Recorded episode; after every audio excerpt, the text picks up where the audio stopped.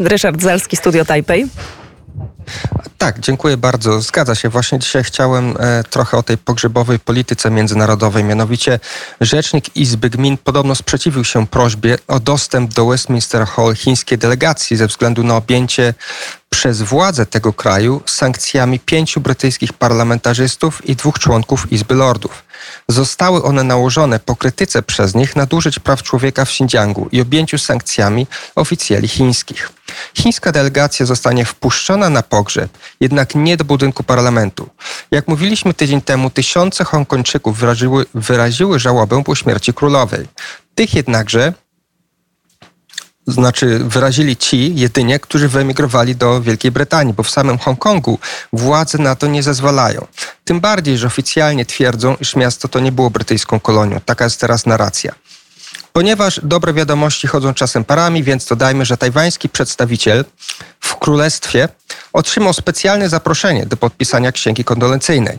Także niestety, a niestety nie tylko, że chińska delegacja się tam nie pojawi, ale jeszcze do tego właśnie został wyróżniony e, przedstawiciel Tajwanu. Jak podkreślił rzecznik M S Z u, został ten przedstawiciel Tajwanu potraktowany na równi z innymi dygnitarzami.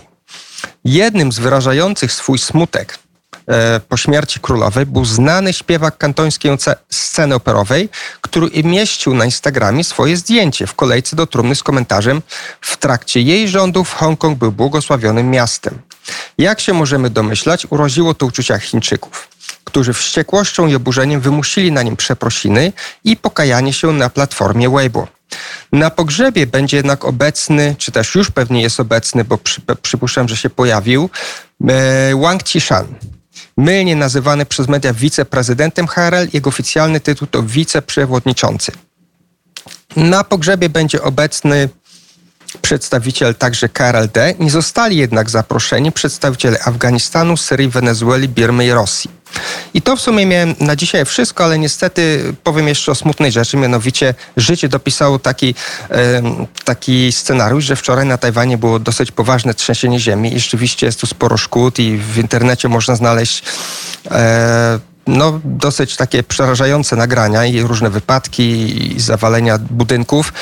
I ja w sumie to wczoraj właśnie byłem u siebie w domu i muszę powiedzieć, że byłem tak przerażony, że wziąłem psa pod rękę i uciekłem, bo bałem się, że, że będzie bardzo źle.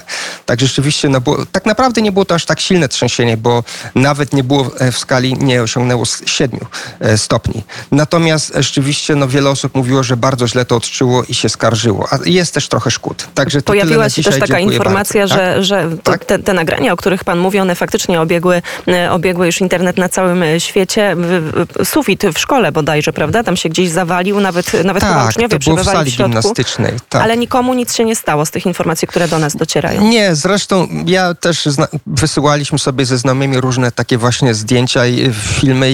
Jeden był rzeczywiście makabryczny z we- wewnątrz taksówki, kiedy sobie małżeństwo normalnie rozmawiało i w pewnym momencie, jak przypuszczam, on, on zaczął się zbliżać do korka i chyba wtedy to trzęsienie zaczęło jakby mieć miejsce. I chyba mam wrażenie, że tego nie widać dokładnie, ale musiała chyba ziemia zacząć falować i on nie był w stanie wyhamować i u, starał się zjechać na bok, zjechał na prawą stronę, wymie, wy, wy, wyminął samochody i uderzył w dwie motorynki i proszę sobie wyobrazić pecha, przed nimi stał walec. I tak jak on jechał i się chyba nie był w stanie wyhamować, uderzył w te dwie motorynki, nie wiadomo co tam się stało, ale po prostu... jakby te motorynki były między taksówką a walcem. Także no tego rodzaju sporo jest nieprzyjemnych sytuacji. To, to rzeczywiście było to bardzo no takie ostre e, trzęsienie. Nie było już od dłuższego czasu tak silnego. To nam pozostaje mieć nadzieję i życzyć całemu Tajwanowi, aby już te, ta, ta pogoda i aby, aby było po prostu spokojnie. A panu bardzo serdecznie dziękujemy za komentarz. Ryszard Zalski, dziękuję. Gospodarz Studia Tajpej.